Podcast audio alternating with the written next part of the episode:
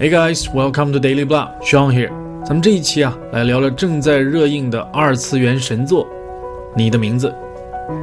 首先啊，我必须承认，我并不是二次元的脑残粉。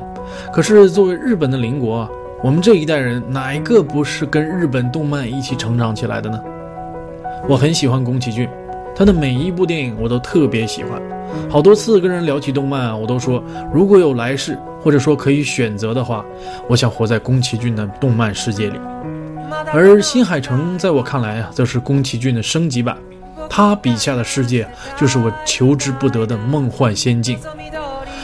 有人说他美的不真实，我想说，他只是把真实变得很美，很美。你的名字里的场景啊，基本上都是现实世界的二次元版本，所以以后如果再聊起动漫的话，我想我会说，如果有来世，或者说可以选择的话，我想活在新海诚的漫画世界里。不要叫醒我，让我尽情挥发双鱼座的妖气吧。新海诚之前的作品呢，给我的印象是节奏都很慢，带有非常明显的日本人的那种收敛、克制。就像日本料理一样，很清淡，慢慢释放出食物里的滋味儿。而你的名字一反常态，直接释放出各种年轻的活力、欢乐、幽默和对爱的执着，就好像加入了墨西哥菜的热情。这一点在电影配乐上体现得淋漓尽致，感觉比青春片的情怀更浓郁，像悬疑片一样值得分析。催泪程度也绝对不输给宠物电影，再加上那梦境般的美，我实在难以抑制刷第二遍的冲动。第二次走出影厅，坐在衡山电影院小广场的桌边，我点燃一根烟，晒着太阳，脑子里浮现出各种片中的场景，找不出有哪个词比感动更适合形容我那一刻的感受。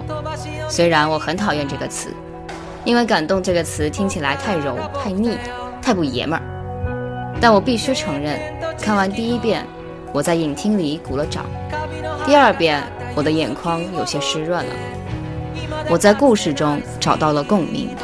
作为一个老双鱼男，爱做梦的天性似乎在与我渐行渐远。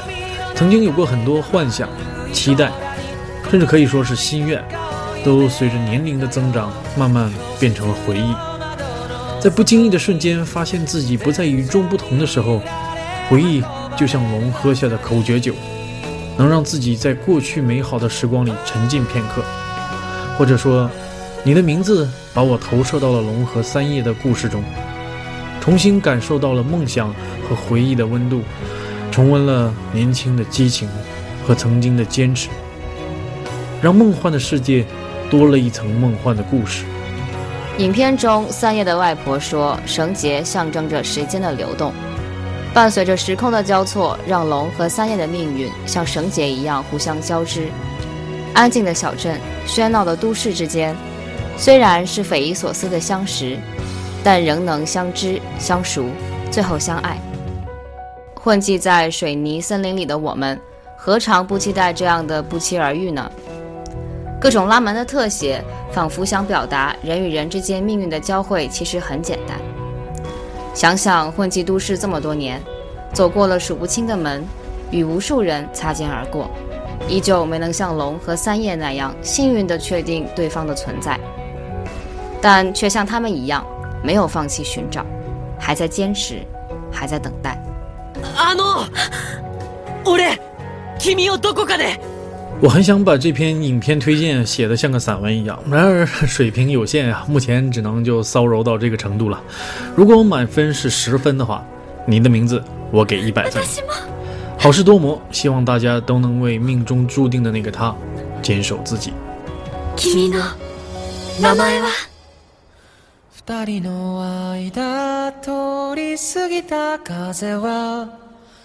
どこから寂しさを運んできたの？泣いたりしたその後の空はやけに透き通っていたりしたんだ。